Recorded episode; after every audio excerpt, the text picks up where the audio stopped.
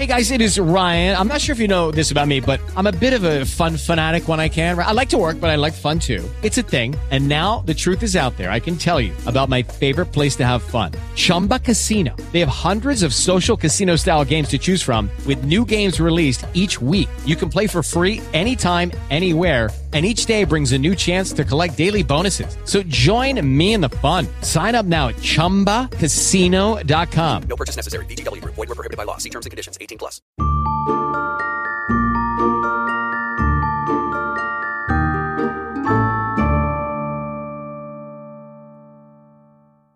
Dzień dobry, z tej strony Paulina. To jest podcast w świecie słów. Witam Was bardzo serdecznie na moim kanale i od razu zapytam, jak się dzisiaj macie. Czy fakt, iż kończą się wakacje, bardzo mocno Was gnębi, gryzie?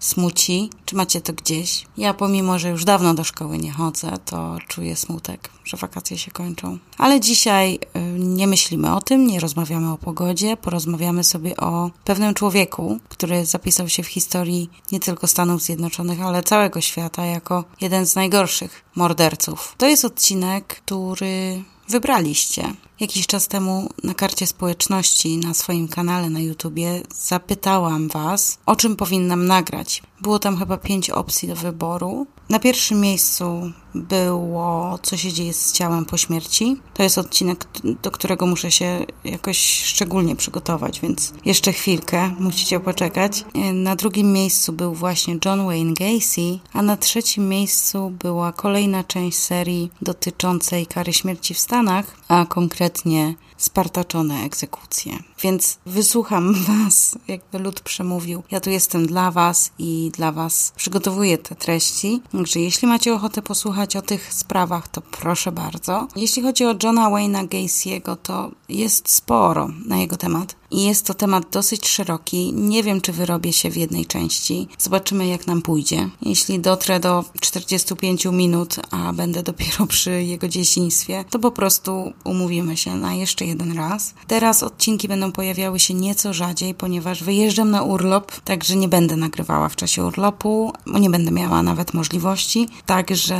mam nadzieję, że nie zapomnijcie o mnie w tym czasie i wrócicie, kiedy ja wrócę, to i wy będziecie czekać. Będzie mi bardzo miło. To co, jedziemy z tym koksem, prawda? John Wayne Gacy. Na pewno o nim słyszeliście. Jeśli nie, to pewnie widzieliście gdzieś zdjęcia. Na Netflixie jest dokument poświęcony tej osobie taśmy Johna Gacy'ego, rozmowy z mordercą, nie, nie, taśmy, coś o taśmach. Jest to miniserial trzyodcinkowy, który mnie usypia strasznie, ale być może coś przeoczyłam. Być może jest to coś wspaniałego, a ja jestem ignorantką. No tak czy inaczej opowiem wam dzisiaj o tym człowieku, który był amerykańskim seryjnym mordercą, był przestępcą seksualnym, dokładnie gwałcicielem. Zgwałcił, torturował i zamordował co najmniej 33 młodych młodych mężczyzn i chłopców. Ciała zakopywał pod swoim domem. Był bardzo znaną postacią w lokalnej społeczności, był biznesmenem, ale był również filantropem. Regularnie występował w szpitalach dziecięcych i w hospicjach, na imprezach charytatywnych jako Pogo the Clown albo Patches the Clown, czyli przebierał się za klauna. Była to persona, którą sam wymyślił i przez to stał się znany również jako Killer Clown, czyli clown zabójca, clown morderca zabijający clown. Wszystkie morderstwa popełnił na, na ranczu, w swoim domu w pobliżu Norwich. To jest wieś w Norwood Park Township na przedmieściach Chicago. Jego modus operandi zmieniał się oczywiście, ale generalnie wyglądało to tak, że zwabiał ofiarę do swojego domu pod różnymi pretekstami, albo proponował pracę, albo proponował wspólne spędzanie czasu, oglądając tak zwane stag movies, czyli filmy dla kawalerów, jak się możecie domyślać, filmy pornograficzne. Następnie zakładał kajdanki swoim ofiarom. Bardzo często udawał, że chce pokazać pewną sztuczkę jego ofiary niestety naiwnie zgadzały się na, na zapięcie im kajdanek na nadgarstkach i to był początek ich końca. A ten koniec nie przychodził zbyt szybko. Gacy bardzo lubił torturować swoje ofiary, podduszać je i w kulminacyjnym momencie, kiedy ofiara już odpływała zupełnie, to przywracał ją jakby do życia i sprawę następnie kontynuował, powtarzał. Także agonia tych chłopców była długotrwała i Gacy czerpał z tego ogromną przyjemność, z tego torturowania i męczenia tych chłopców. Kiedy w końcu się znudził, to zabijał swoją ofiarę poprzez ostatnią sztuczkę uduszenie albo liną, albo wkładał coś do ust ofierze, na przykład bieliznę tej ofiary, przez co ona się po prostu dusiła, nie mogła złapać tchu. 26 ofiar zostało pochowanych w przestrzeni pod domem. Z angielskiego to jest crawling space, czyli miejsce, gdzie się czołga. A tak pokrótce jest to pusta przestrzeń pod domem, do której się rzeczywiście nie wchodzi. Są tam rury. Niektórzy trzymają jakieś rzeczy tam, przechowują jakieś, nie wiem, ozdoby świąteczne czy coś, ale w wielu amerykańskich domach są takie miejsca. Być może to zapobiega zalaniu domu. Jest to trochę przestrzeni, która oddziela dom od gruntu. Na pewno macie wyobrażenie o takim miejscu. Także 26 ofiar było pochowanych właśnie w tej przestrzeni pod domem. Trzy inne pochowano też na jego posesji, ale gdzie indziej, pod garażem. I cztery zostały wyrzucone do rzeki The Plains. Nie wiem, jak to się czyta, przepraszam. Des Plaines, czyli pewnie The Plain. Jest. Dobrze. Poliglotką nie jestem, proszę Państwa. Tak, zostały wyrzucone do tej rzeki, ponieważ skończyło mu się miejsce pod domem. W celi śmierci, jak już był, w Menard Correctional Center, większość czasu spędzał na malowaniu. Odkrył w sobie artystę. Został stracony przez śmiertelny zastrzyk w Stateville Correctional Center w dniu 10 maja 1994 roku. A jego ostatnie słowa brzmiały: Pocałujcie mnie w dupę. No taki to sympatyczny człowiek. Urodził się w Chicago w stanie Illinois 17 marca 1942 roku. Był drugim dzieckiem i jedynym synem Johna Stanleya Gacy'ego i Marion Elaine Robinson. Ojciec był mechanikiem samochodowym i weteranem I wojny światowej, a jego matka była gospodynią domową. Gacy miał pochodzenie duńskie i polskie. Polskie od strony ojca. Dziadkowie, których nazwisko zapisywano jako Gatsa, przez TZ lub Gaca przez C. Oni wyemigrowali do Stanów Zjednoczonych z Polski, która wówczas była pod zaborami z Prus. Miał dwie siostry, starszą Joanne i młodszą o dwa lata Karen, która po skazaniu brata dawała dużo wywiadów. Była u Opry i miała napisać książkę. Nie znalazłam tej książki, ale odgrażała się, że napisze książkę o dorastaniu z mordercą, bo rodzeństwo było dosyć bliskie sobie. Gacy miał dobre relacje z e, siostrami i z matką, ale miał okropne relacje z ojcem. Ojciec był alkoholikiem, był bardzo surowy, fizycznie znęcał się nad swoją rodziną, a przede wszystkim nad Johnem. John Wayne. W niektórych źródłach znalazłam informację, że to matka kochała się w Johnie Wayne'ie, ale w innych, co osobiście mi bardziej pasuje do całej tej historii, znalazłam informację, że John Wayne to było imię nadane mu przez ojca, któremu bardzo zależało na tym, żeby jego syn był jak John Wayne, czyli był taki męski i miał te wszystkie cechy, które posiadał aktor John Wayne. Wobec czego nadano imię synowi takie, być może, żeby pozaklinać trochę rzeczywistość i jeśli taka była prawda, to to podkreśla nieco rozczarowanie, jakie ojciec czuł w stosunku do swojego syna, który dorastał i w ogóle nie spełniał tych oczekiwań. W ogóle nie pasował do obrazu, który ojciec miał w głowie, kiedy przychodził na świat jego pierworodny syn. Upsi! Jak to śpiewało Rolling Stones, you can't always get what you want. Więc John Wayne był wymodlonym synem swojego ojca. Ojciec, w ogóle cała rodzina była katolicka i dosyć konserwatywna. I ojciec wymagał od swojego syna bycia mężczyzną z całym dobrodziejstwem, jakie wiąże się z tym określeniem. Więc kiedy John dorastał i był trochę niezdarny, lepiej się dogadywał z kobietami, z siostrami, z matką niż z chłopcami. Nie był wysportowany, ponieważ miał liczne problemy zdrowotne. Z kolei one powodowały u niego tycie więc był takim pulchnym dzieckiem, to ojciec był bardzo rozczarowany tym, bo nie takiego syna oczekiwał, nie takiego syna chciał. Zatem poniżał go, nazywał go głupim, i jednym z najwcześniejszych wspomnień Gacy'ego było to, że jego ojciec bił go skórzanym pasem za jakieś, jakieś przypadkowe rozrzucenie elementów silnika samochodowego. To było dziecko, tak? I coś tam przestawił. Ojciec się wściekł i zlał go pasem za to. Matka próbowała bronić syna przed tymi nadużyciami ze strony ojca, ale to tylko sprawiło, że ojciec był jeszcze bardziej wściekły na syna, Uważał go za mamin synka, mama's boy. Twierdził, że prawdopodobnie wyrośnie na queer, czyli patrząc na lata, w których dzieje się ta cała historia, miał na myśli, że wyrośnie na, za przeproszeniem, pedała. A to było nie do pomyślenia w ograniczonym, zapijaczonym, konserwatywnym umyśle Gacy'ego seniora. Pomimo tego, że ojciec tak źle go traktował i go poniżał i bił go, to Gacy kochał go. Czuł, że nigdy nie będzie wystarczająco dobry dla niego. W wywiadach, które udzielił później już po schwytaniu, wspominał ojca i nie uważał go za drania, aczkolwiek Gacy jest był takim typem mordercy, który zwala winę na wszystkich i widzi winę we wszystkich. Stara się pokazać, że on jest ofiarą tak naprawdę. Mm, ofiarą trudnego dzieciństwa, ofiarą chorób, ofiarą nękania w dzieciństwie.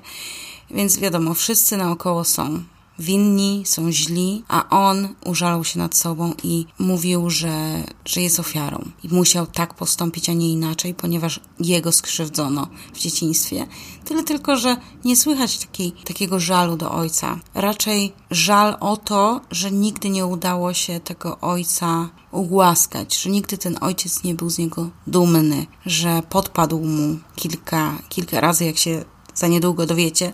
To był moment kiedy było trochę lepiej, ale potem było znacznie, znacznie gorzej. Młodsza siostra Gacy'ego Karen e, mówi w, w, różnych wywiadach, to chyba powiedziała u Opry, że ona i John byli najlepszymi przyjaciółmi w okresie dorastania. Gacy był chłopcem interesującym się nie rzeczami, którymi się interesują chłopcy, tylko rzeczami, którymi interesują się dziewczynki. Ciekawiło go ogrodnictwo, gotowanie, pieczenie, czyli takie babskie czynności i to bardzo denerwowało ojca. I tu cytat. Mój ojciec przy wielu okazjach nazywał Johna mamin synkiem i nie był radosnym pijakiem. Czasami zmieniał się w złośliwego pijaka, więc zawsze musieliśmy być bardzo ostrożni.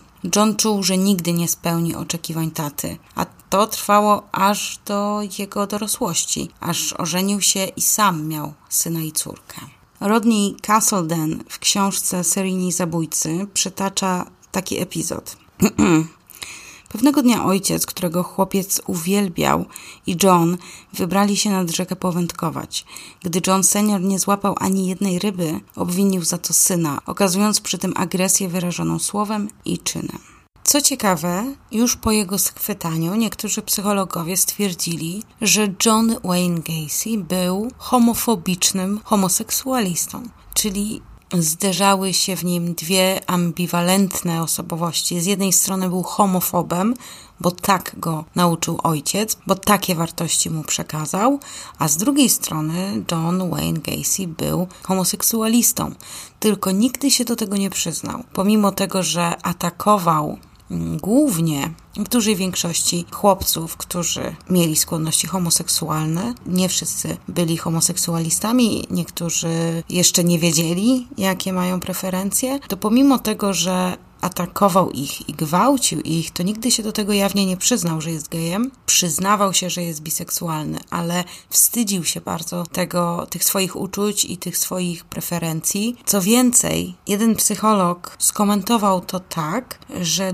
John poprzez zabijanie homoseksualistów karał sam siebie tak bardzo się nienawidził za to, kim jest, że każde morderstwo było atakiem tak naprawdę wymierzonym w samego siebie. Nie wiem na ile to jest prawda, na ile to jest wydumane, na ile to jest metafora, która powstała z potrzeby chwili, aby trochę dodać szczypty pikanterii całej tej i tak popieprzonej sprawie. Gra słów tutaj była niezamierzona, ale jestem z niej wyjątkowo dumna w tym momencie. To być może chcieli trochę go zdemonizować jeszcze bardziej, albo spróbować wytłumaczyć jego działania. On sam twierdził, że ma rozstrojenie osobowości. Nie rozstrojenie, tylko roztrojenie. W sensie nie rozdwojenie, tylko miał trzy osobowości, przy czym żadna z tych osobowości nie była homoseksualistą, tylko był clown, wesoła część osobowości, był biznesmen i był morderca. I nie ma tutaj wskazania, że morderca homoseksualista, więc on nie żył w zgodzie z samym sobą,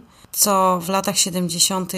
było pewnie normalne i bycie gejem w tamtych czasach było jakąś stygmą, no ale, ale teraz możemy traktować to jako przyczynek do frustracji i do złości, która w starciu z agresywną osobą, podatną na furię, mającą w sobie ten pierwiastek mordercy, no jest y, bardzo, bardzo groźne i może być zapalnikiem. Mówi się w końcu, że nie jesteś w stanie nikogo pokochać, dopóki nie pokochasz samego siebie. A ja myślę, że John Wayne Gacy nie kochał nikogo. Być może kochał swojego ojca, ale może to był tylko syndrom sztokholmski. Who knows? John już od dawna wącha kwiatki od spodu, czy może zmienił się w pył, więc już nam nie powie. A nawet jakby miał nam powiedzieć, to on do samego końca był patologicznym kłamcą. I nawet kiedy już był w celi śmierci, i różni ludzie do niego przychodzili. Słuchałam różnych wywiadów z różnymi osobami, które go odwiedzały w celi śmierci, bo on był bardzo otwarty na rozmowę z dziennikarzami, ze studentami prawa i rozmawiał z nimi. To jednego dnia e, był pokorny, innego dnia udawał, że to nie on, twierdził, że to wszystko jest spisek przeciwko niemu, był trochę paranoikiem, ale nigdy nie mówił prawdy. Do samego końca nie powiedział ani jednej prawdziwej rzeczy. Nie potrafił być szczery. W 1949 roku ojciec Gacy'ego został poinformowany, że jego syn i inny chłopiec zostali przyłapani na pieszczotach z młodą dziewczynką. Za karę ojciec smagnął go brzytwą. W tym samym roku przyjaciel rodziny i też współpracownik ojca molestował Gacy'ego w swojej ciężarówce. Gacy nigdy o tym nie powiedział swojemu ojcu, bo bał się, że ojciec będzie jego obwiniał, że jeszcze mu się dostanie. To było tak. Siedmioletni wówczas Gacy był zapraszany przez kolegę swojego ojca do ciężarówki i w tej ciężarówce, i tutaj rysuję w powietrzu cudzysłów, panowie mieli się uczyć zapasów. To było eufemistyczne określenie molestowania, które było długotrwałe i powtarzało się. John czuł, że to jest złe, Czuł, że to jest nie w porządku, nie czuł się komfortowo, ale wstydził się o tym powiedzieć, że dopuścił do tego i że to mu się przydarzyło. I często tak jest, jak czytałam opinie psychologów i psychiatrów, to często tak jest, że ofiara molestowania z jednej strony boi się powiedzieć komukolwiek o tym z uwagi na wstyd, ale z drugiej strony też wpada w paranoję, obawiając się, że każdy, z kim rozmawia, może się domyśleć, jaki to straszny sekret ukrywa ich rozmówca. Więc paranoicznie bał się tego, że jak będzie rozmawiał z ojcem albo z kolegą z klasy, to ten jakimś cudem wyczyta z jego twarzy domyśli się, że John był molestowany przez dorosłego faceta i panicznie się tego bał, co jest bardzo smutne. Znikąd nie miał pomocy ani wsparcia i najwidoczniej nie mógł się czuć bezpiecznie we własnym domu. A w jego własnym domu to było tak z kolei. Ojciec pracował jako mechanik. Wracał do domu,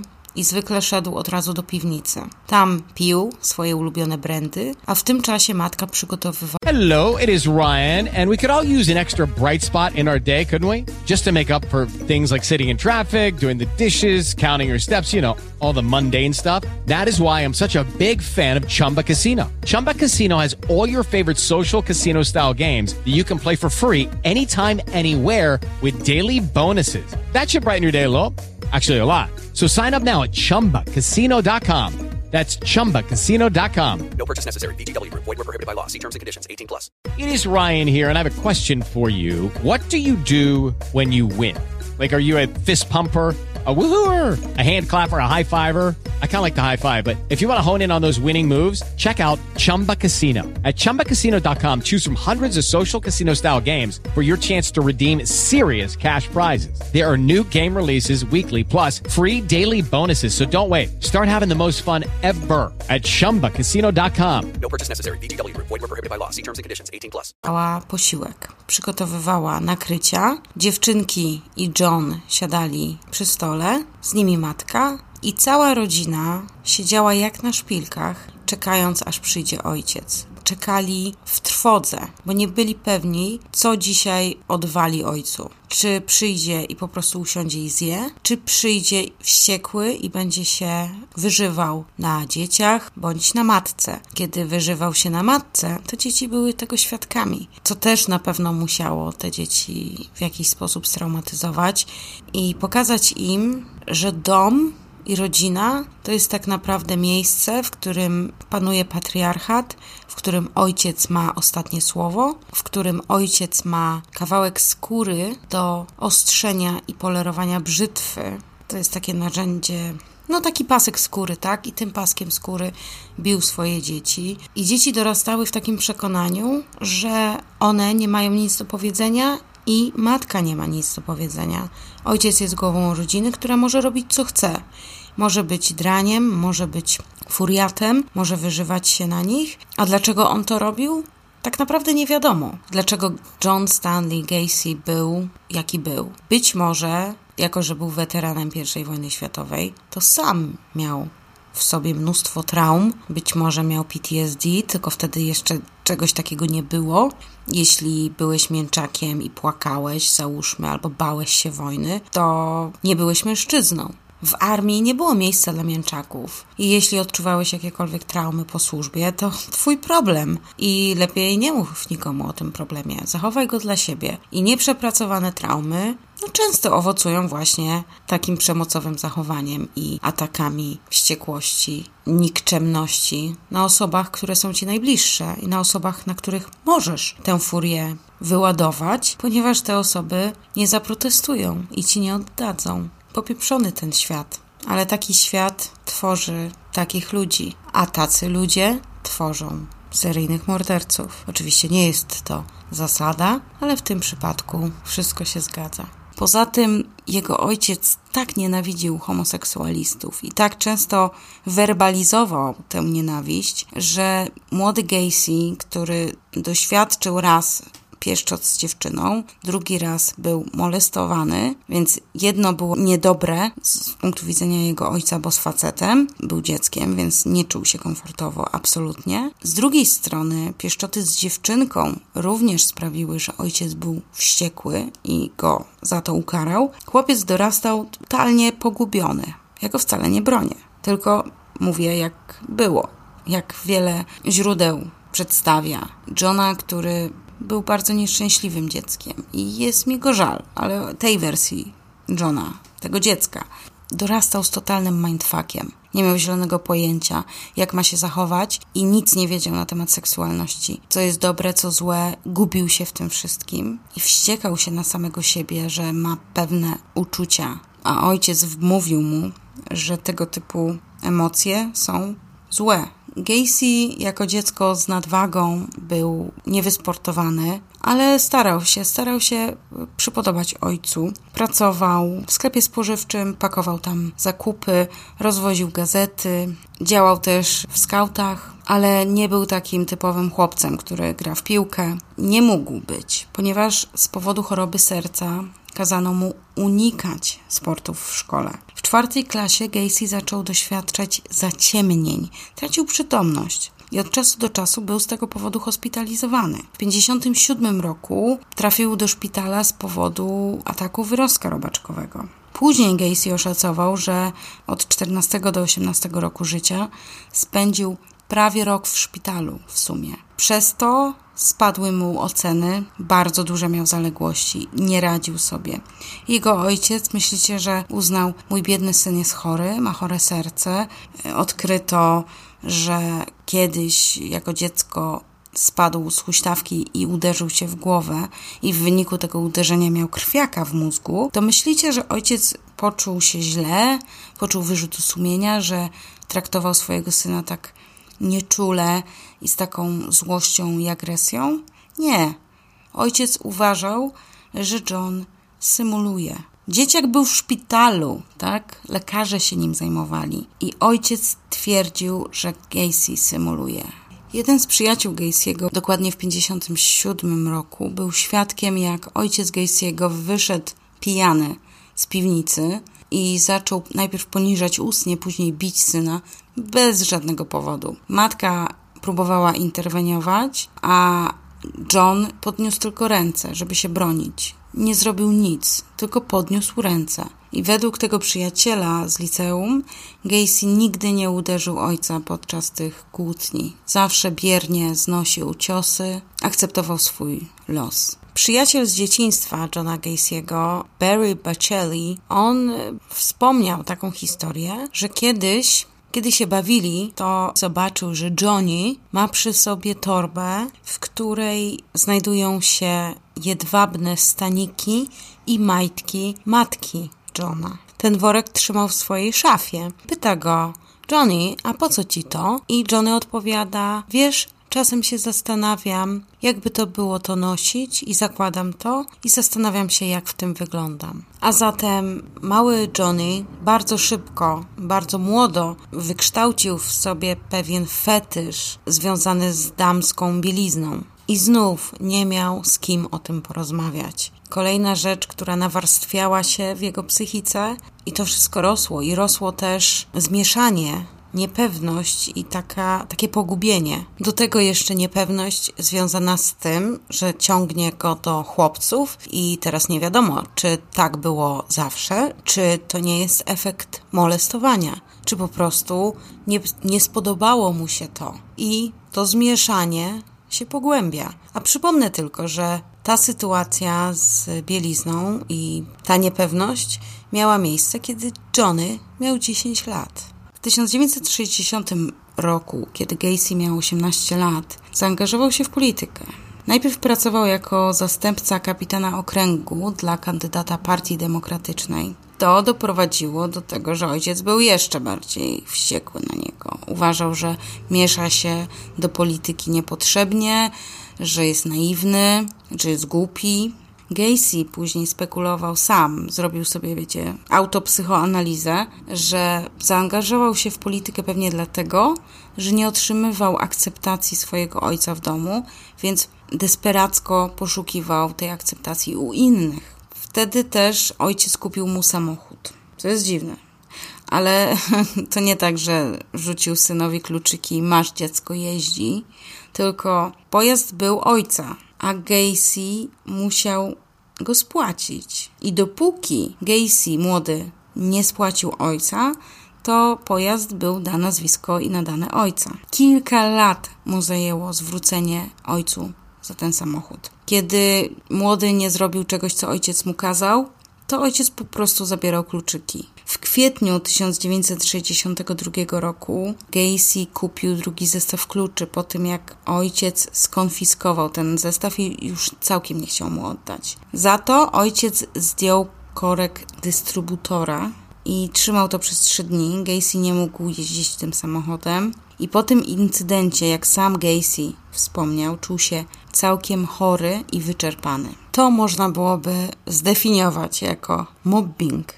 Długotrwałe znęcanie się, nękanie, drażnienie się i uwłaczanie drugiej osobie. Tylko czy mobbing występuje w relacjach rodzinnych? Kilka godzin po tym, jak jego ojciec za, y, zwrócił mu ten element do samochodu, Gacy opuścił dom bez słowa. Z zabrał się i pojechał do Las Vegas w stanie Nevada. Stwierdził: Pieprzę to wszystko, jadę ułożyć sobie życie w Las Vegas, na pewno mi się uda.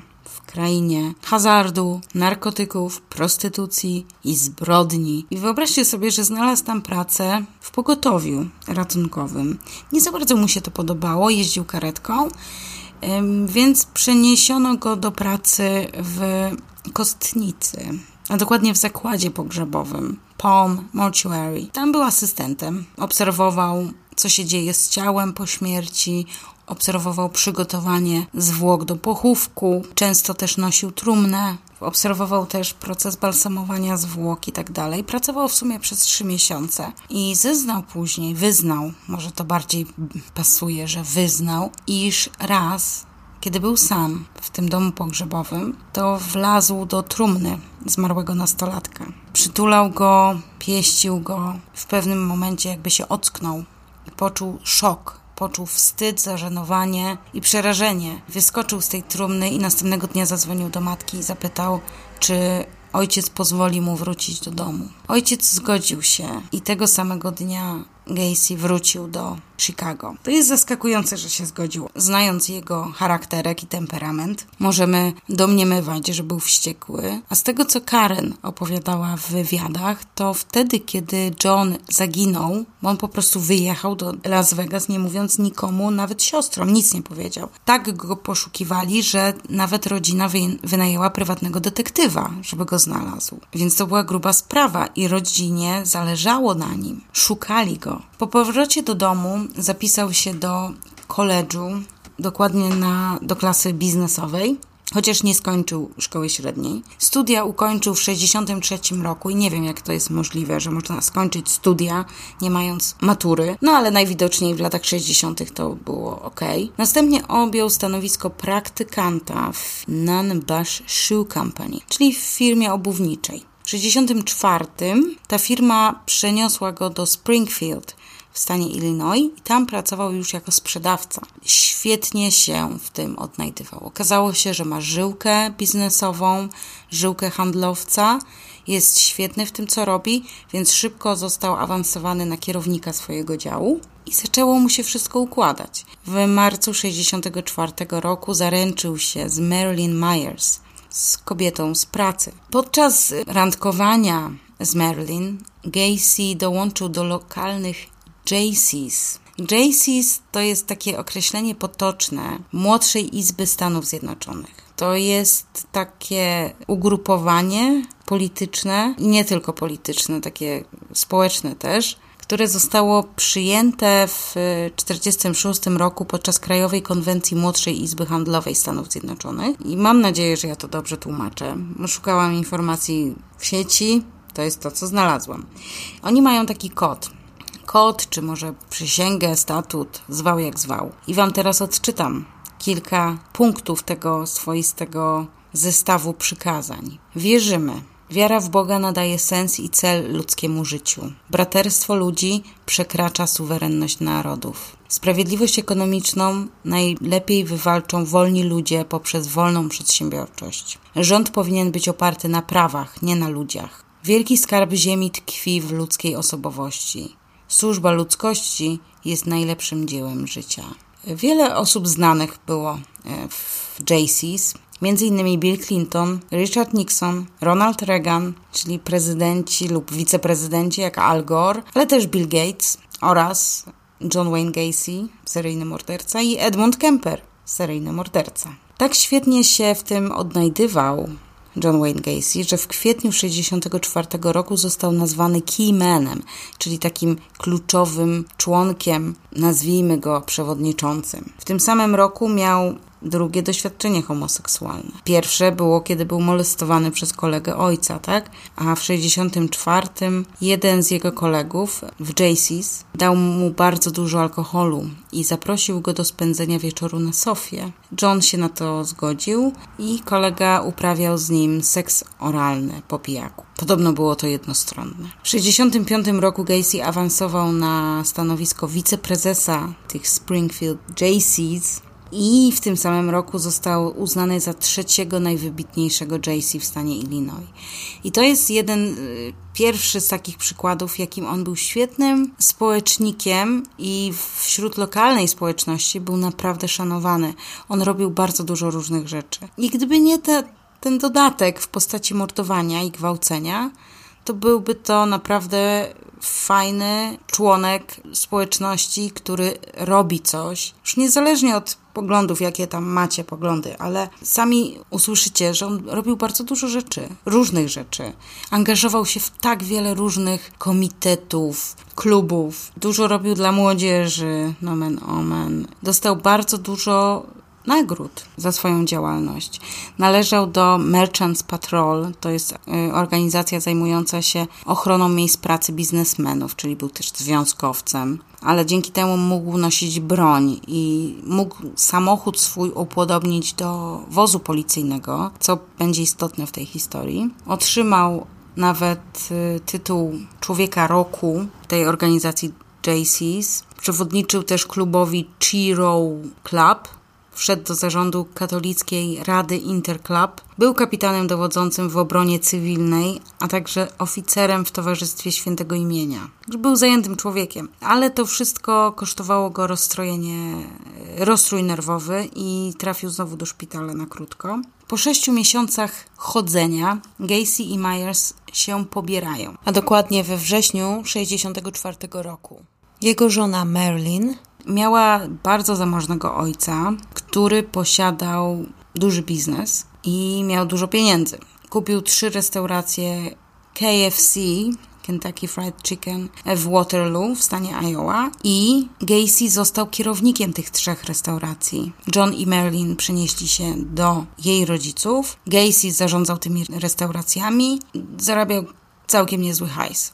15 tysięcy dolarów rocznie, co jest równowartością 135 tysięcy dolarów rocznie w tym roku. Do tego udział w zyskach, dokładnie 20% zysków z przychodów. Bardzo poważnie podchodził do pracy, pracował 12 godzin dziennie, do tego aktywnie udzielał się we wszystkich swoich klubach, w których był członkiem. Zrobił kurs zarządzania, który był obowiązkowy, żeby zarządzać tymi trzema restauracjami, ale jemu to nie przeszkadzało. On lubił się uczyć i lubił mieć dużo papierków. I wtedy też otworzył klub w swojej piwnicy, gdzie pracownicy KFC mogli pić alkohol i grać w bilard.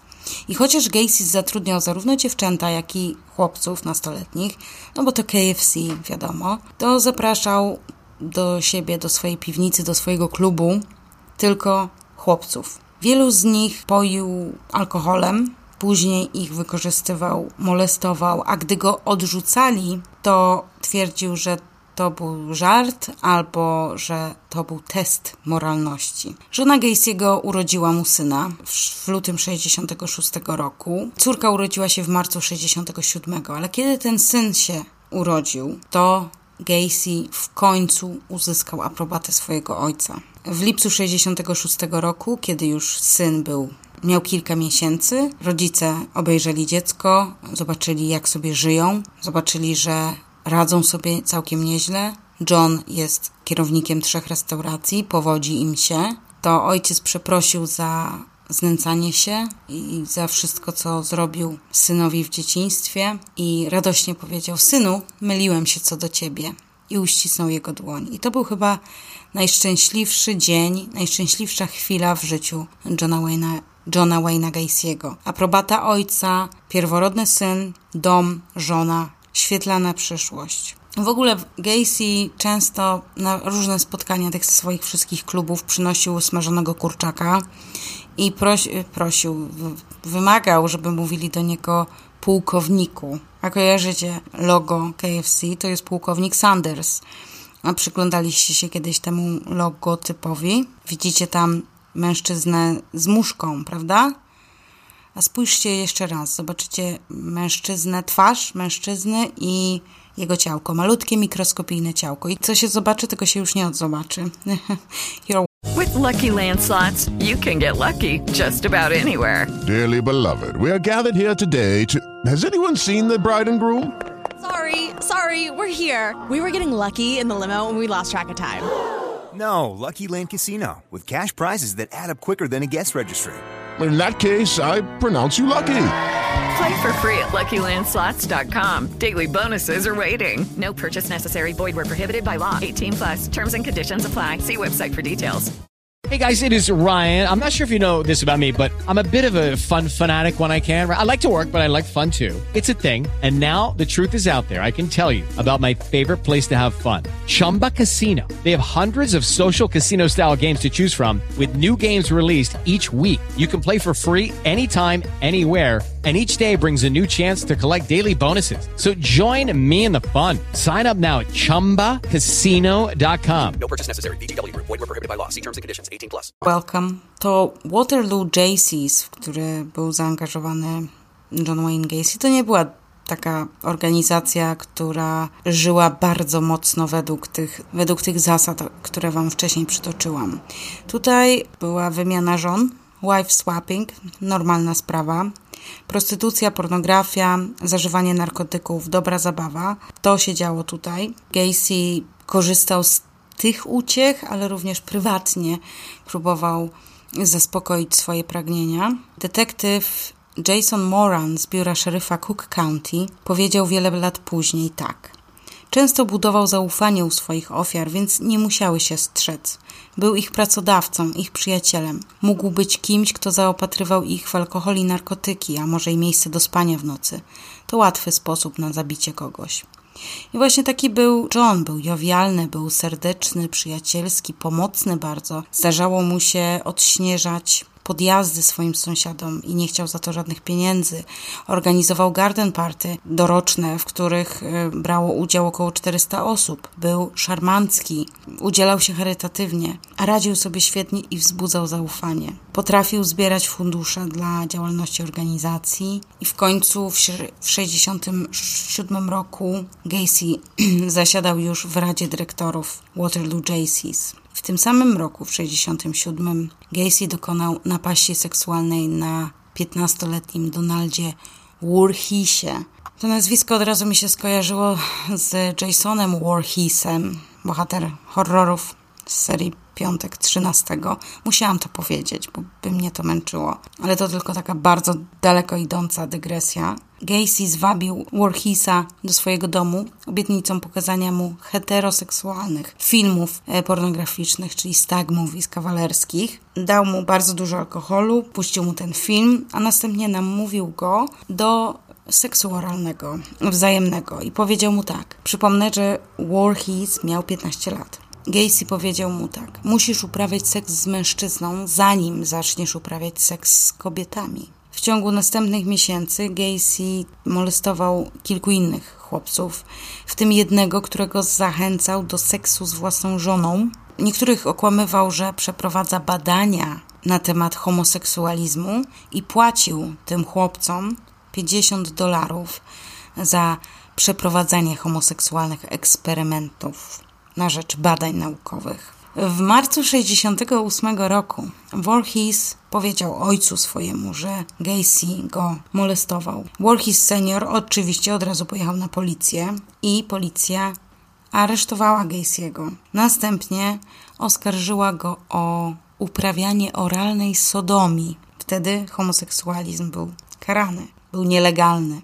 Gacy temu zaprzeczył, powiedział: ja tego nie zrobiłem. Żądam testu wariografem. No i te wyniki były niejednoznaczne, bo był bardzo zdenerwowany, kiedy zaprzeczał, że ma cokolwiek wspólnego tutaj z tą historią, ale wynik był niejednoznaczny. Gacy twierdził, że te oskarżenia są motywowane politycznie, bo Voorhees senior sprzeciwiał się nominacji Gacy'ego na, na wysokie stanowisko w JCs. Kilku kolegów JCs uznało tę historię, uznali, że to jest wiarygodne i poparli go, ale 10 maja 1968 roku oskarżono Gacy'ego o sodomię. Wtedy też poddano go ocenie psychiatrycznej i w tej ocenie możemy przeczytać tak. Najbardziej uderzającym aspektem wyników testu jest całkowite zaprzeczenie przez pacjenta odpowiedzialności za wszystko, co mu się przydarzyło. Potrafi uzyskać alibi na wszystko. Przedstawia się jako ofiara okoliczności, obwinia inne osoby. Pacjent przedstawia siebie jako będącego na łasce wrogiego środowiska. 30 sierpnia 1968 roku Gacy przekonał jednego ze swoich pracowników, 18-letniego Russella Schroedera, do pobicia Warhesa. Chciał zniechęcić chłopaka do zeznawania przeciwko niemu w sądzie. Powiedział Schroederowi, słuchaj, dam ci 300 dolców, tylko zrób tak, żeby tamten nie poszedł do sądu i nie zeznawał przeciwko mnie. Schroeder się zgodził. Na początku września zwabił Warhesa do parku, spryskał mu oczy gazem łzawiącym, a potem go pobił. Szamotali się e, chłopcy, Warhes złamał mu nos, uciekł i zgłosił napaść na policję. Wskazał też, że napastnikiem był Schroeder. Schroeder został aresztowany następnego dnia i chociaż na początku zaprzeczał w ogóle, że był zaangażowany w cokolwiek, to w końcu przyznał się, że zrobił to na prośbę Gacy'ego. Lekarze, którzy go badali, doszli do wniosku, że ma antyspołeczne zaburzenie osobowości i że jest mało prawdopodobne, żeby jakakolwiek terapia bądź leczenie cokolwiek mu pomogła, ale był psychicznie zdolny stanąć przed sądem. 7 listopada 68 Gacy przyznał się do sodomii w stosunku do Warhesa. Twierdził, że to było za zgodą Warhesa, że on mu się ofiarował, że oddał mu się, a że Gacy zrobił to tylko z ciekawości. W tę historię nikt nie uwierzył.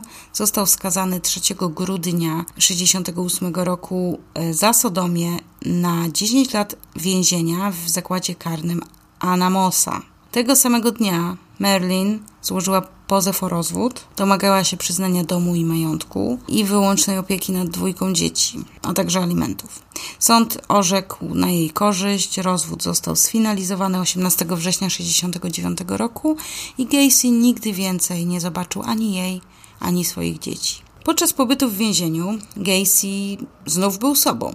Zyskał opinię wzorowego więźnia. W ciągu kilku miesięcy doszedł do stanowiska głównego kucharza, Dołączył do oddziału więźniów JC i zwiększył liczbę członków z 50 do 650 mężczyzn w mniej niż 18 miesięcy. Zapewnił wzrost dziennej płacy osadzonym w więziennej mesie, a także nadzorował kilka projektów mających na celu poprawę warunków więźniów. Latem 1969 roku nadzorował instalację pola do minigolfa na podwórku rekreacyjnym w więzieniu i podobno to pole do minigolfa nadal istnieje i nadal się z niego korzysta. W czerwcu 1969 roku odmówiono mu zwolnienia warunkowego i aby przygotować się do drugiej rozprawy o zwolnienie warunkowe w maju 70, Gacy ukończył 16 kursów licealnych, za które uzyskał dyplom w listopadzie 69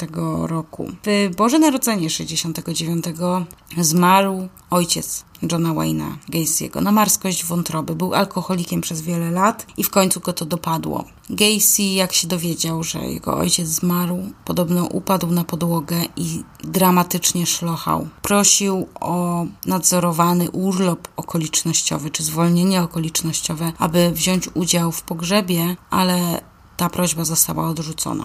18 czerwca 1970 roku czyli po odbyciu 18 miesięcy z 10 lat, czyli półtora roku z 10-letniej kary, Gacy został zwolniony warunkowo. Warunki jego zwolnienia obejmowały, że przeniesie się do Chicago do matki i że będzie przestrzegał godziny policyjnej o 22. Zgodził się i oświadczył: Nigdy więcej nie wrócę do więzienia. Przybył do Chicago 19 czerwca i otrzymał pracę niedługo potem jako kucharz w restauracji. 12 lutego 1971 roku Gacy został oskarżony o napaść na nastoletniego chłopca. E, chłopiec stwierdził, że Gacy zwabił go do swojego samochodu na dworcu autobusowym Greyhound w Chicago i zawiózł go do swojego domu i tam próbował zmusić go do seksu. Sąd y, oddalił tę skargę, bo chłopiec nie stawił się na rozprawie. 22 czerwca Gacy został aresztowany i oskarżony o pobicie i lekkomyślne zachowanie. Aresztowanie to było odpowiedzią na skargę złożoną przez innego młodzieńca, który twierdził, że Gacy błysnął mu odznaką szeryfa, następnie zwabił go do samochodu i zmusił do seksu oralnego. Zarzuty te wycofano po tym, jak ten chłopiec próbował szantażować Gacy'ego. Sąd, który warunkowo zwolnił Gacy'ego, a zawiasy miał 12 miesięcy, nie dowiedział się o tych incydentach i 8 miesięcy później po tej napaści, dokładnie w październiku 1971 roku, zakończyło się zwolnienie warunkowe Gacy'ego i był już wolnym człowiekiem. Zapieczętowano jego dokumenty, jego akta i zapominamy, że cokolwiek się zdarzyło. Odsiedział półtora roku zamiast 10 lat. I gdyby nikt go nie zwolnił wtedy, to 33 osoby by żyły. Bo to wszystko się wydarzy w tych właśnie latach, kiedy powinien był siedzieć. Matka pomogła Johnowi finansowo i dzięki jej pomocy kupił dom przy West Summerdale Avenue, właśnie w pobliżu wsi Norwich w Norwood Park Township. To jest część hrabstwa Cook, choć administracyjnie leży na terenie Chicago. Ten dom był pod numerem 8213 i tam mieszkał. To jest ten dom z horroru. Makabryczny dom, w którym te wszystkie zbrodnie będą miały miejsce. Mieszkał pod tym adresem do swojego aresztowania w grudniu 78 roku. Nadal był aktywny w lokalnej społeczności, pomagał swoim sąsiadom, chętnie pożyczał narzędzia budowlane, organizował te imprezy letnie dla lokalnej społeczności i dla lokalnych polityków. W sierpniu 71 roku Wkrótce po tym, jak przeprowadził się, a z matką się przeprowadził i z siostrami, one zajmowały pół domu. Gacy zaręczył się z Carol Hoff. U Anny Popek, która napisała książkę Seryjni mordercy prawdziwe historie XX wieku, jest nazwisko Carol Hofgren, ale po przeczytaniu tej książki i kilku, kilku opowieści, to widzę, że bardzo dużo jest zmienionych danych osobowych, więc przychylam się ku temu, że panieńskie nazwisko jego drugiej żony brzmiało Hoff. Z nią krótko się umawiał w szkole średniej, więc miłość licealna powróciła, byłaby to piękna love story, gdyby nie to wszystko inne. Pobrali się 1 lipca 72 roku. Karol miała wtedy już dwie córki z poprzedniego małżeństwa i cała trójka przeprowadziła się do domu Gacy'ego tuż po zaręczynach. Matka i siostry w tym czasie się wyprowadziły. Matka i siostry Johna. W końcu gdzieś w okolicach 75 roku Gacy powiedział swojej żonie, że jest biseksualny. On sam tłumaczył to tak, że są trzy orientacje seksualne. Heteroseksualizm, kiedy pragniesz uprawiać seks z osobą przeciwnej płci, jest homoseksualizm, kiedy pragniesz uprawiać seks z osobą tej samej płci, i jest biseksualizm, kiedy to chodzi ci o sam seks, a nie o osobę. Co jest takim trochę moim zdaniem wytrychem tutaj. Nie zgadzam się z nim, ale jakby moja opinia jest tutaj mało ważna. No ale taką sobie to tłumaczył. Tłumaczył, że on wcale nie lubi chłopców, tylko on kocha seks i nie, nie zależy mu na płci. W Dzień Matki 75 roku on i jego żona uprawiali seks po raz ostatni. I on jej powiedział o tym. Kochanie, to jest ostatni raz, kiedy my to robimy. Większość wieczorów od tamtej pory spędzał poza domem. Wracał bardzo późno w nocy albo wczesnym rankiem. Tłumaczył się, że pracował do późna. Karol go obserwowała. Widziała, jak do garażu John przyprowadza nastoletnich chłopców. Znalazła w domu gejowską pornografię.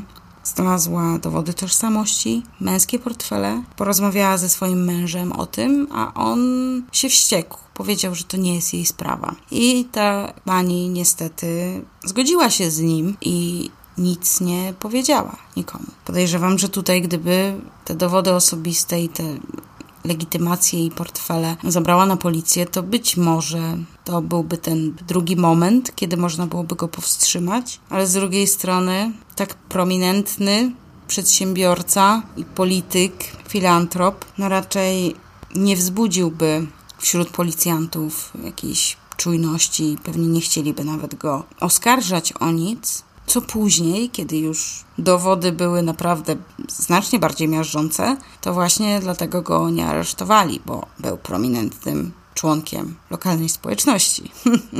W październiku 75 roku Carol poprosiła Johna o rozwód. Oficjalna wersja jest, że nie mogła się doliczyć w czekach. Coś było nie tak z finansami. Nieoficjalna wersja jest, przychodziło o seks i o biseksualizm. Nie sądzę, że ona była z nim szczęśliwa po prostu.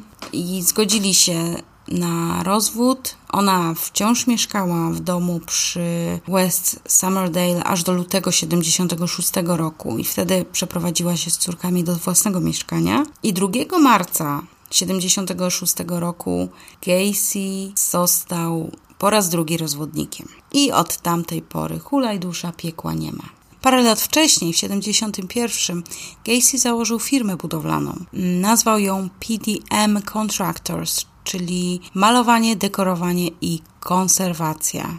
Painting, decorating, maintenance.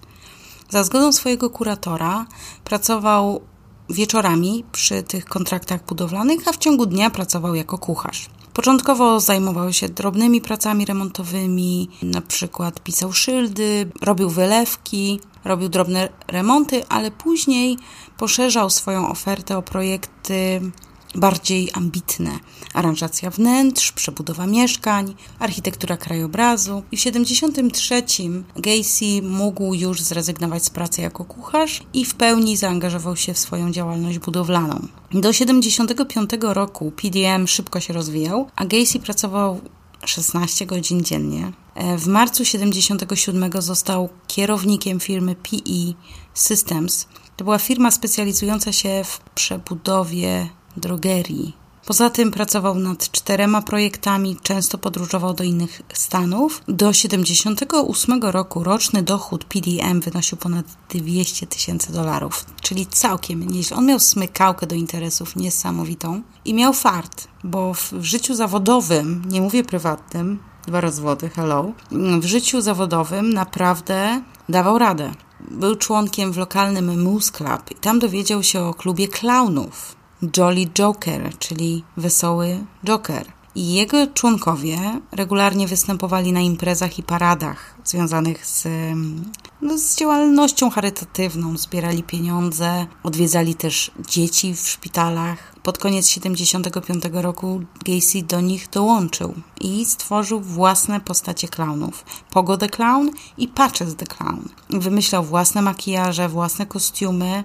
Pogo był szczęśliwym klaunem, a Patches był tą poważniejszą postacią. Czy wiecie, że obawę przed klaunami nazywa się koulrofobią? Koulrofobią. Według nieoficjalnych danych może cierpieć na nią od 8 do 12% dorosłych Amerykanów. Chorzy nie boją się klaunów w cyrku, czyli w tym naturalnym środowisku, ale panikują, kiedy widzą ich na ulicy albo w jakimś innym miejscu. To nie jest choroba wpisana do międzynarodowej klasyfikacji chorób, ale istnieje. Lęk przed klaunami wywołuje ich niesymetryczna budowa ciała. Tak, duże głowy, duże stopy, dziwne fryzury, ten makijaż taki bardzo powiększający twarz, oczy, usta. Sztuczne zachowanie, te dowcipy, te jakieś dziwne akcje takie rozweselające dzieci. Ale wyobraźcie sobie, że było badanie przeprowadzone zostało przez naukowców z University of Sheffield i wykazało, że ani jedno z 250 przebadanych dzieci w wieku od 4 do 16 lat nie tolerowało klaunów jako części szpitalnej aktywności nie tolerowały te dzieci klaunów, którzy przychodzili i robili różne sztuczki albo gagi, opowiadali dowcipy czy żonglowali. Nie podobało im się to. Ja osobiście nie boję się klaunów. Znam klaunów z horrorów, jest ich wielu. Generalnie klauny są takim jednym z rodzajów potworów w opowieściach grozy i podsycają pewnie ten lęk ale mnie no, oczywiście przerażają, jak są złe. Joker na przykład z Batmana jest bardzo intrygującą postacią dla mnie. Ale nie chodzi tu o ich y, wygląd i o, o sam fakt, że są klaunami. Po prostu to, co robią. Przerażające jest to, że Gacy, który był seryjnym mordercą i był naprawdę brutalny, przebierał się za klauna. No to jest taka kolejna rzecz, która świadczy na niekorzyść klaunów. Ale ja myślę sobie na przykład o klaunie Fizbo, pojawiającym się we współczesnej rodzinie. Ci, którzy mnie stale słuchają, wiedzą, że bardzo mam dużą słabość do tego serialu, bardzo go lubię. Uwielbiam Camerona, czyli właśnie postać, która jest klaunem Fizbo. Ciekawa jestem, czy klaunofoby jadają w maku? Jeśli jesteście klaunofobami, a przepraszam, koulrofobami, to dajcie znać, czy jadacie Big Maca. E, W ogóle jednym z takich najbardziej znanych celebrytów, który boi się klaunów, który się przyznał do, do lęku przed klaunami, jest Johnny Depp. On powiedział tak. Jest coś w ich pomalowanych twarzach, w tym sztucznym uśmiechu. Zawsze wydawało mi się, że pod tą powierzchnią ukrywa się prawdziwe zło. No dobrze, wracając do Gacy'ego. On nie zarabiał pieniędzy na, podczas swoich występów. W wywiadzie powiedział, że bycie klaunem pozwalało mu cofnąć się do słodkiego, radosnego dzieciństwa. Czasami po występach nie przebierał się i pił alkohol w lokalnym barze jako ten właśnie clown. Zawodowi klauni, są tacy, mówili, że Gacy ma źle wykonany makijaż. Był podobno zbyt ostry i nadawał mu agresywny wyraz twarzy. John w ogóle w toczącym się później procesie powiedział, że clown był jedną z jego trzech osobowości, tak, bo on twierdził, że ma kilka osobowości. Jedna to jest John biznesmen, druga to jest Jack morderca i trzecia to jest właśnie clown, czyli ta najsympatyczniejsza z jego trzech osobowości. Mhm, on tak twierdził. Bardzo często w mediach John Wayne Gacy jest przedstawiany jako morderca clown. Pojawia się taki mit wokół niego, że on w tym przebraniu klauna zabijał i że wszystkich morderstw dokonał jako Pogo the Clown. To jest absolutnie nieprawda. Podejrzewam, że to jest clickbait i to jest nieprawda stosowana przez kiepskich dziennikarzy czy autorów tekstów w brukowcach, żeby budzić emocje, demonizować go i podsycać trochę całą tę historię, która, jak już mówiłam, i tak jest wystarczająco przerażająca i wystarczająco okrutna. Nie trzeba tutaj dodawać niczego. Wystarczy przedstawić sprawę, jaka była, bo tylko życie pisze tak popierdolone scenariusze. Trochę mnie to wkurza, że w mediach właśnie jest powielana ta nieprawda, ale wy już będziecie wiedzieć, że John Wayne Gacy, morderczy clown, owszem, ale mordował bez przebrania. Swoją drogą, sam pomysł na człowieka, który jest normalny i pracuje i funkcjonuje w społeczeństwie normalnie, w momencie, kiedy zakłada maskę i zakłada te wielkie buty i te śmieszne spodnie i tę perukę czerwoną, kręconą i sztuczny nos i tak dalej i dopiero wtedy przeistacza się w mordercę, to byłby całkiem niezły motyw opowieści jakiejś. Hmm, tak, przyszło mi coś do głowy. Zaklepuję, jakby co. Większość pracowników PDM składała się z młodych mężczyzn, z nastolatków, z uczniów szk- szkół, Gacy dzięki temu piekł dwie pieczenie na jednym ogniu. Z jednej strony oszczędzał pieniądze, ponieważ zatrudnienie wykwalifikowanego robotnika budowlanego kosztowało dużo więcej niż zatrudnienie dzieciaka, który dorabia sobie do kieszonkowego. A po drugie, często domagał się przysług seksualnych w zamian za na przykład pożyczenie samochodu, albo za awans. Gacy raz powiedział swojemu pracownikowi: czy wiesz, jak łatwo byłoby wziąć broń i cię zabić? I jak łatwo byłoby pozbyć się ciała? W 73 Gacy i pewien nastoletni pracownik udali się na Florydę, aby obejrzeć nieruchomość, którą Gacy zakupił. I pierwszej nocy na Florydzie Gacy zgwałcił chłopaka w pokoju hotelowym. Po powrocie do Chicago ten pracownik pojechał do domu Gacy'ego i pobił go na jego własnym podwórku. Gacy powiedział swojej żonie, bo jeszcze wtedy nie byli po rozwodzie, powiedział, że został zaatakowany za to, że odmówił zapłatę za kiepskiej jakości prace malarskie. W maju 75 roku Gacy zatrudnił 15-letniego Antoniego Antonucciego. Dwa miesiące później poszedł do niego do domu, bo wiedział, że chłopak uszkodził sobie stopę w wypadku poprzedniego dnia, więc poszedł go odwiedzić z butelką wina, którą oboje wypili. Potem obejrzeli film pornograficzny i Gacy mocował się z nim na podłodze i skuł mu ręce za plecami. Antonucciemu udało się jedną rękę uwolnić z kajdanek. Kiedy Gacy wyszedł na chwilę z pokoju i nie wiadomo po co on wyszedł z tego pokoju, kiedy wrócił, to Antonucci rzucił się na niego. Co ciekawe, Antonucci w szkole średniej był zapaśnikiem, więc rzucił się na Gacy'ego, choć Gacy był dużym chłopem, jednak Antonucci walczył o życie, tak? Więc y, rzucił się na Gacy'ego, odebrał mu klucz do kajdanek i skuł Gacy'emu ręce za plecami. Oko za oko, tak? Gacy groził Antonucciemu, więc chłopak go zostawił na chwilę, żeby ochłonął i wrócił do niego i zobaczył, że Gacy już jest spokojny. Powiedział, odejdę, pójdę do domu, jeśli tylko zdejmiesz mi te kajdanki. Antonucci na to się zgodził i Gacy dotrzymał słowa. Wyszedł z domu Antonucciego. Chłopak później wspominał, że Gacy powiedział mu tak. Nie tylko jesteś jedynym, który wydostał się z kajdanek, ale jedynym, który założył je mnie.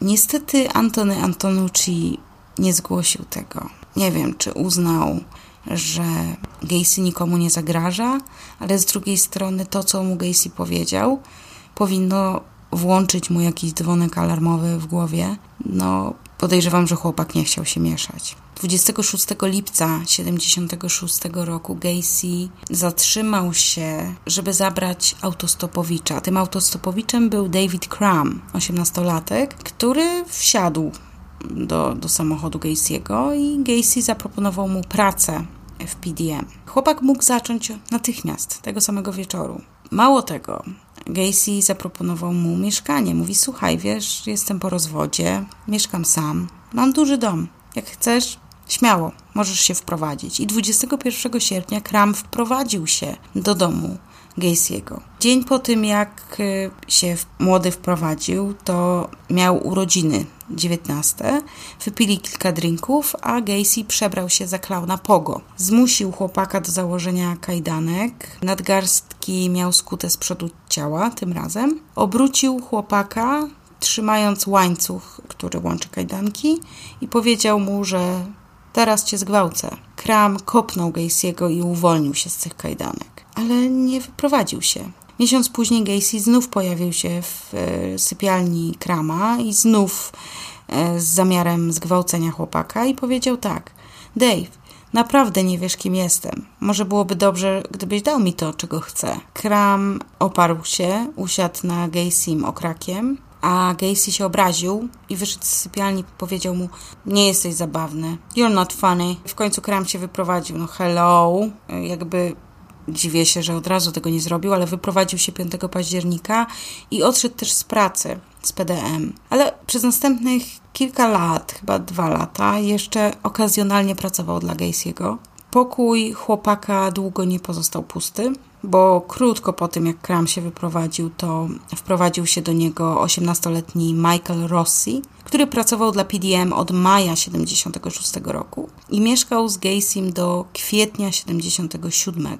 Czasami pomagał Gacy'emu w występach jako clown, uczestniczył w tych występach. Gacy był clownem Pogo, a Rossi występował jako clown Patches. Gacy wkroczył też oczywiście w lokalną politykę Partii Demokratycznej. Początkowo zaoferował swoich pracowników do sprzątania siedziby partii i za swoje prace społeczne został nagrodzony nominacją do pracy w Komitecie Oświetlenia Ulicznego Norwood Park Township.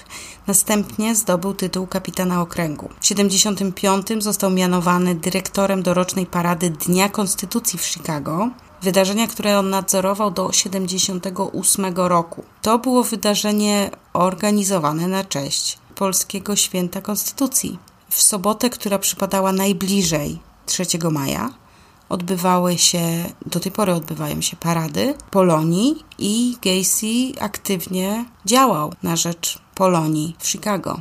Taka ciekawostka. Więc nie tylko miał korzenie polskie od strony ojca, ale również kultywował te tradycje. To dziedzictwo było dla niego ważne. Dzięki pracy przy paradzie Gacy spotkał się z pierwszą damą Rosalind Carter, żoną prezydenta Jimmy'ego Cartera i zrobili sobie wtedy zdjęcie, bardzo słynne zdjęcie, które znajdziecie wszędzie. 6 maja 78 roku John Wayne Gacy z Rosalind Carter dosyć blisko uśmiechają się do obiektywu. To wydarzenie później było dosyć kłopotliwe dla e, Secret Service Stanów Zjednoczonych, bo Gacy miał kartotekę i był przecież skazanym za sodomię przestępcą seksualnym. Ale Gacy miał na sobie znaczek S, który wskazywał na to, że otrzymał specjalne zezwolenie na poruszanie się w okolicy pierwszej damy, co jest bardzo dziwne. Na ten moment będziemy kończyć, bo za chwilę przejdziemy do pierwszej ofiary z 33, przynajmniej 33.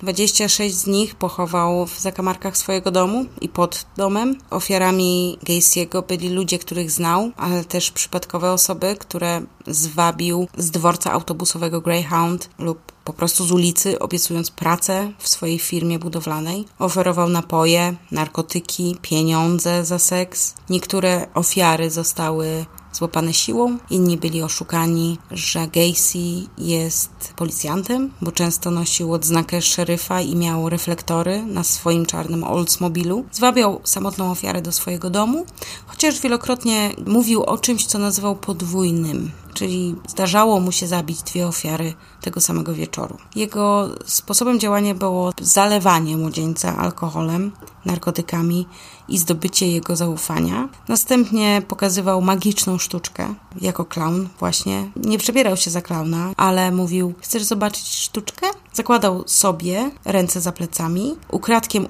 uwalniał się kluczem, i chował ten klucz między palcami. Oczywiście jego gość był pod wrażeniem i Gacy proponował, że pokaże, pokaże ci, jak to zrobić, jak uwolnić się z kajdanek. I ofiary były zwykle, no słuchajcie, to były dzieciaki. To były naiwne dzieciaki, które znały Gacy'ego. On był przedsiębiorcą, był szefem, był politykiem, był wszystkim. Więc dlaczego miałbym nie dać się skuć, żeby mnie ten miły pan nauczył, jak się z tych kajdanek uwolnić, nie? Zakuwał ofiarę w kajdanki, ofiara nie mogła się uwolnić, a Gacy wygłaszał takie oświadczenie. Hm, sztuczka polega na tym, że trzeba mieć klucz.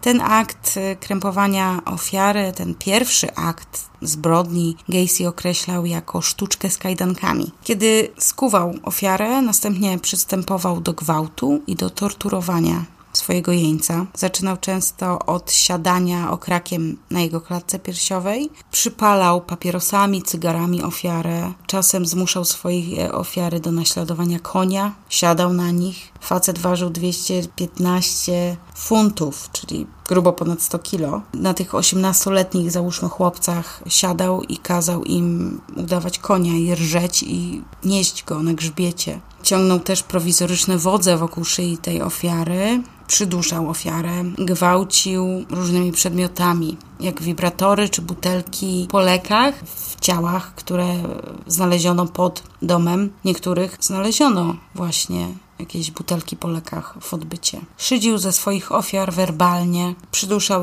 je, przywracał do, do zdrowia, znowu przyduszał, znowu przywracał, a jak mu się to znudziło, to zaciągał swoje ofiary do łazienki, nalewał wody do wanny i podtapiał ich. Robił to samo, czyli podtapiał, wyciągał, czekał aż nachapie się powietrzem i sytuacja się powtarzała. Bardzo często jego ofiary błagały go, żeby już skończył, żeby ich zabił, bo te tortury były straszne i trwały bardzo długo. Ta agonia była, o Jezu, to jest po prostu straszne.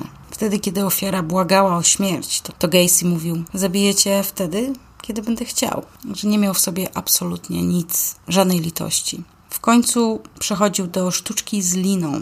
Często informował jeńca, mówiąc: To jest ostatnia sztuczka. Sztuczka polegała na tym, że zakładał taką opaskę uciskową na szyję albo sznur i napinał linę rękojeścią młotka. Tak wiecie, kręcił tym młotkiem i ta lina się zaciskała coraz bardziej. Przynajmniej w jednym przypadku przeczytał fragment psalmu 23, gdy zaciskał linię, linę naszej ofiary. Sam powiedział, że od czasu do czasu ofiara miała konwulsję przez godzinę lub dwie przed śmiercią. Kilka ofiar zmarło przez knebel z materiału właśnie z bielizny albo z jakiejś szmaty wepchnięte głęboko do gardła. I z wyjątkiem dwóch ostatnich ofiar wszyscy zostali zamordowani między trzecią a szóstą rano. Po śmierci Gacy przechowywał ciała swoich ofiar pod łóżkiem do 24 godzin, a następnie zakopywał ofiarę w przestrzeni pod domem. Korzystał z niegaszonego wapna, niektóre ofiary balsamował, nauczył się tego w domu pogrzebowym i też wylewał cement na te ofiary. O zapachu wiele osób wspominało, nie tylko rodzina. Jedna ofiara na przykład została zamordowana i pochowana pod sypialnią jego córki. Więc ten zapach był i Gacy zawsze mówił, że tam woda się zbiera i jest problem z kanalizacją i dlatego śmierci. Niektórzy sami jakby dawali tutaj wytłumaczenie, mówi o pewnie szczur ci zdechł pod domem i śmierci. Nikt tak naprawdę się nie zainteresował. I właśnie co najgorsze, to policjanci przynajmniej jednej okazji zwrócili uwagę na zapach. No ale o tym opowiem Wam już następnym razem, kiedy to zacznę od morderstwa Timothy'ego McCoya, czyli pierwszego znanego morderstwa Gacy'ego. Ono miało miejsce 3 stycznia 1972 roku.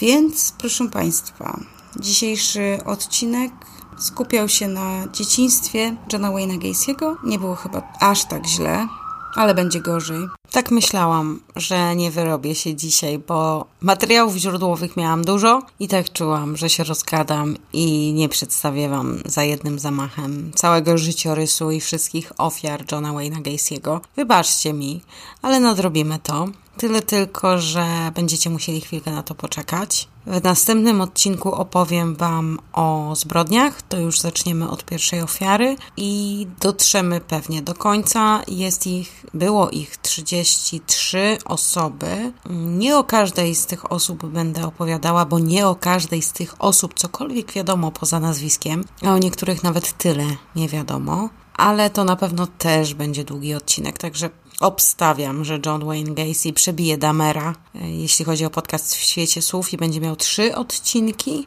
Trzeci będzie dotyczył złapania, procesu i skazania i lat po skazaniu, bo historia Johna Gacy'ego zakończyła się w 94 na łóżku, na którym leżał, kiedy dostawał zastrzyk trucizny, a wy doskonale wiecie, jak działa zastrzyk trucizny z mojego podcastu, prawda? Ale jego historia się właściwie wtedy też nie skończyła, bo słuchałam wywiadu z pewnym człowiekiem, który rozmawiał z Johnem Gacy'm, kiedy ten był w celi śmierci. I już po egzekucji John pojawiał się w domu tego faceta jako duch Pojawiały się robaki w tym domu, o tym Wam też opowiem. Ja jestem sceptyczna, jak się możecie domyślać, ale opowiem Wam, co ten pan twierdzi, bo on w to głęboko wierzy i ma bardzo wielu zwolenników. No i kto wie, the truth is out there. Nie mogę być taką ignorantką i absolutnie i całkowicie podważać tego typu informacje, ale powiedzmy, że jestem sceptykiem. Kiedy będzie ten odcinek? Nie wiem. Życzcie mi przyjemnego urlopu. Bardzo Wam dziękuję. Jak tylko wrócę, to nagram dla Was kolejne części i kolejne fajne rzeczy. Dziękuję za wszystkie komentarze, nawet te negatywne. Czytam je wszystkie, nad wszystkimi się zastanawiam. Tymczasem Borem Lasem. Wszystkiego dobrego i słyszymy się już niebawem. Pa, pa!